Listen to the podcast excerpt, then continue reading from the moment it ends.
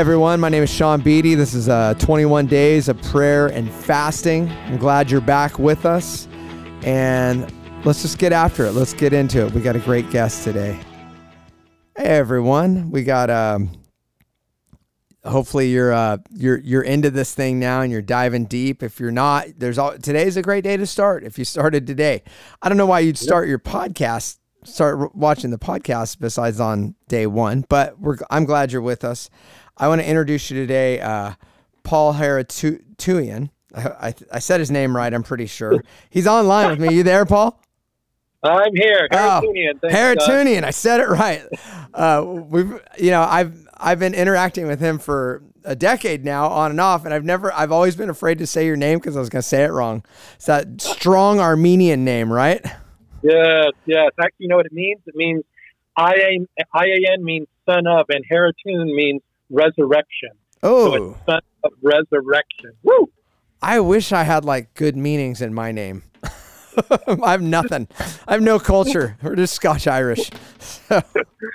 oh well, Paul is um, the associate director of ESA Love Inc., which is a uh, a ministry around the country, and they really help the the church be the church. They really help in, especially with ministry to people that are in need. And um, it's a ministry our church at Clovis Hills we support, but most of the churches in our city, to one degree or another, come behind ESA because they really um, do an amazing job helping people in deep need get resourced. But he is also he's a pastor, and uh, currently he's an elder at First Armenian Presbyterian Church. So, um, and and really a, a great voice for prayer in um in the community I live in, and I thought, well, there's no better person to to bring on this than Paul. How you doing, man? Hey, real good. Thanks, Sean. It's a it's a blessing to be on. Yeah. So, how long have you been involved with the 21 days of prayer and fasting? Well, actually, probably it's been been about 11 years. About 11 years. I was uh, the angle, Sean, that I'll I'll say a little bit about is the the fasting aspect of it because when I was in a when I was at a church in Chicago, our pastor mentioned that he would go on missions trips and things would not go well at home. The water heater would blow up, kids would trip and chip their teeth, they would get sick. His wife was just not down with this. So we started having the congregation pray and fast, and all of a sudden, water heaters stopped blowing up, mm. kids stopped getting sick, and things started going.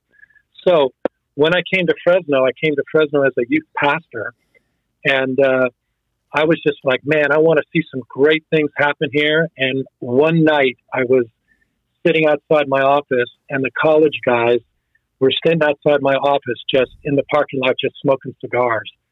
And I'm just like, Lord God, there must be more here. There must be more. And so, as a result of my, my time in Chicago, I'd been fasting once a week. And I'm like, you know what? I got to step this up. So I started fasting twice a week. I skipped lunch twice a week. I said, Lord, this is just, this, things are too hard. My heart is too broken. I want to see you move here. And about a week or two later, I got a call from the key college guy. And he said to me, Paul, I got a question for you. I said, Yeah. He goes, Would you disciple me? Mm. And that was the start. That was the start of turnaround of my ministry there. And then with regards to the 21 days, as you mentioned, I was in, I was in a tough situation. I'd been let go from a job, and I was not in a good place. Uh-huh. we all know what what it means not to be in a good place. And I was heading the wrong direction, doing some things I knew I shouldn't do, and I ended up at Pastor Bob Willis's church, North Park, and they were just starting 21 days of prayer and fasting.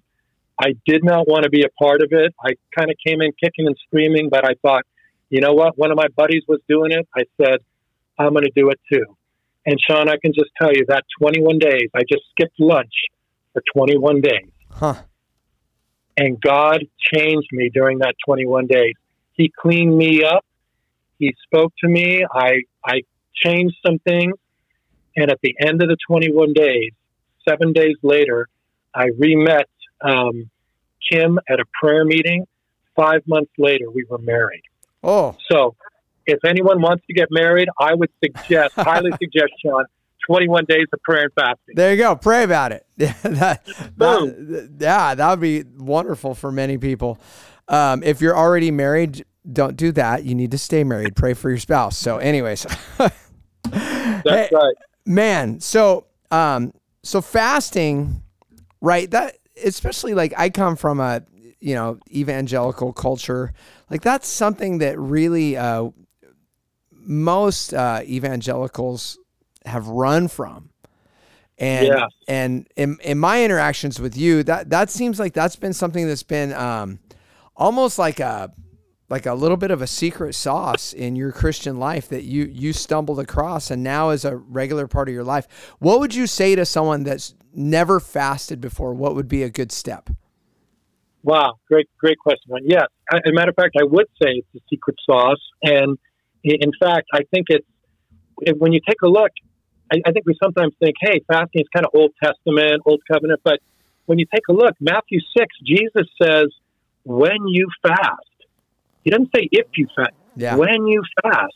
Assumed. And then the passage I love, Acts chapter 13, verse 3 says, While they were worshiping the Lord and fasting, the Holy Spirit said, This is the New Testament church. This is the book of Acts. And so you sit there and say, wait a minute, how many of us want to hear the Lord more clearly? Yeah. And fasting gives that little extra edge where you say no to the flesh and yes to the spirit. And what I would say is start small. Like, you know, just so maybe maybe during this 21 days you just skip one day a week. I'm doing it for 21 days. Okay, that's that's kind of intense.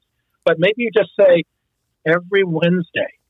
Yeah. You know, one of the one of the the people that got me going was uh, Charles was uh, sorry John Wesley. He would not get a load of this he would not ordain anyone into Methodism who did not fast twice a week on Wednesdays and Fridays. Wow. Yeah. It, and again, go ahead. No, no, I was going to say it, it, you know, as I as I read through the New Testament, it was assumed. It was something assumed that Christians do that we've lost along the way, right? And if the flesh is weak and the spirit is willing, you got to train the flesh. So That's exactly right. We got to discipline ourselves for godliness. And and again, this is why the 21 days is so awesome. It's like, what better way? You, you just skip maybe one meal. Maybe just you. I'm not going to eat dinner until after I go to the 21 days. That it's like we're at 21 different churches, and I can just say over the last 11 years, that first year we got married. Well, in year number three, we had had a miscarriage and we were devastated. Mm. And so we went back, and year number three, we're there, and it's like Kim's like, I'm, we're praying and fasting for a child. Let's let's do it. So okay, let's do it.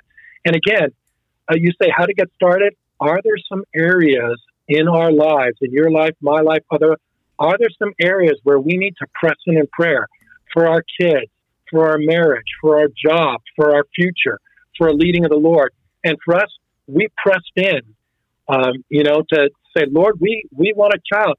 And at the end of the 21 days, no, we were not pregnant, but I was standing there shaving a couple days afterwards, and I had in my mind's eye a picture of a positive pregnancy test. Mm. And I know how often you have that, Sean. I don't get that very often. Never.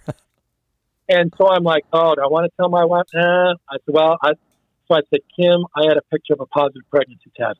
She took a test the next day, and it was positive. And that that's Hannah Joy, and that was eight years ago. Yeah, and that that's the kind of breakthrough prayer. Yes, um, that, that, that that's what about. we're talking about. That's what we're talking about. And about three or four years ago, I was at Pastor Paul Binion's church during the 21 days. And again, as you're going to the different churches, you're seeing different. You're catching a little bit uh, of a different slant, a little bit of a different take on some things. And Pastor Paul Binion got up there and he shared in the early days of his ministry, they were struggling as a church. They were struggling with unity. They were struggling in their marriages. They were struggling with finances. And so his bishop came up and he said, Have you been fasting? And Pastor Paul said, Well, no. And the bishop said, Must not be that serious. Oh, Dude, those, those African American bishops, man, they tell it like it is. I tell you, you what, I tell you what, I keep remembering that, and so it's just the so the question I would ask myself and others is, what are some things? What are some things that are serious enough in each of our lives? So Kim and I were just talking last night for our kids. We have younger kids. We're going to kind of introduce them to fasting. It's like, okay, over these 21 days, we're skipping sweets and dessert, just in a little way. And and by the way, just to mention, Sean, as we talk about fasting, you know, fasting is denying yourself, and it's it's almost always in the in the scriptures food. Now it's great to say, okay, I'm going to be off social media. That's nice. I'm not going to read the news newspaper or television. That's great, but if you could add in, I think fasting talks about food, and people are like, yeah, but I'm like really hungry. yeah, exactly. It's hungering and thirsting after righteousness.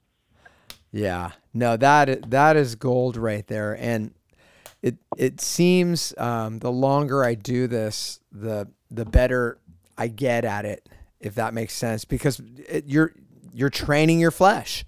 You know what I mean? Yeah. And and you you learn. So um, I love the idea of starting small. Maybe maybe yep. this 21 days you're doing a meal. I would encourage you if you're listening right now and you've already blown it because you may do you may blow it on accident not even thinking because you eat out of habit like there's no condemnation for those who are in christ jesus yeah you blew it get back up and fast again like that like don't just quit because because you had a weak moment get back up and do it again continue working on training your flesh and replacing that thing with prayer as you contend for something in your life exactly and one of the things too that's helpful is to get a buddy. It was my buddy Ryan that said, "Yeah, I'm going to do it," and so we did it together. So yeah. if you get get a couple people, a couple of people from the church, you know, get a get a group from Clovis Hill. Hey, show up that first night at our church. The first night is First Armenian Press. Come on out. That's right. I'll be there. Know? Yeah, there you go. Exactly right. We're going to be at Clovis Hill. We're gonna, it's like take a look at the schedule. You may not be able to make all 21 days, but I tell you what, you're also expecting my brother's um, my brother's daughter was part of the worship team about three years ago, and she was up on stage. It was, you know, doing good, kind of, you know, people watching her, and she was kind of excited about it. During one of the worship songs by, uh, I think it was Jared Elston was leading one of the worship songs.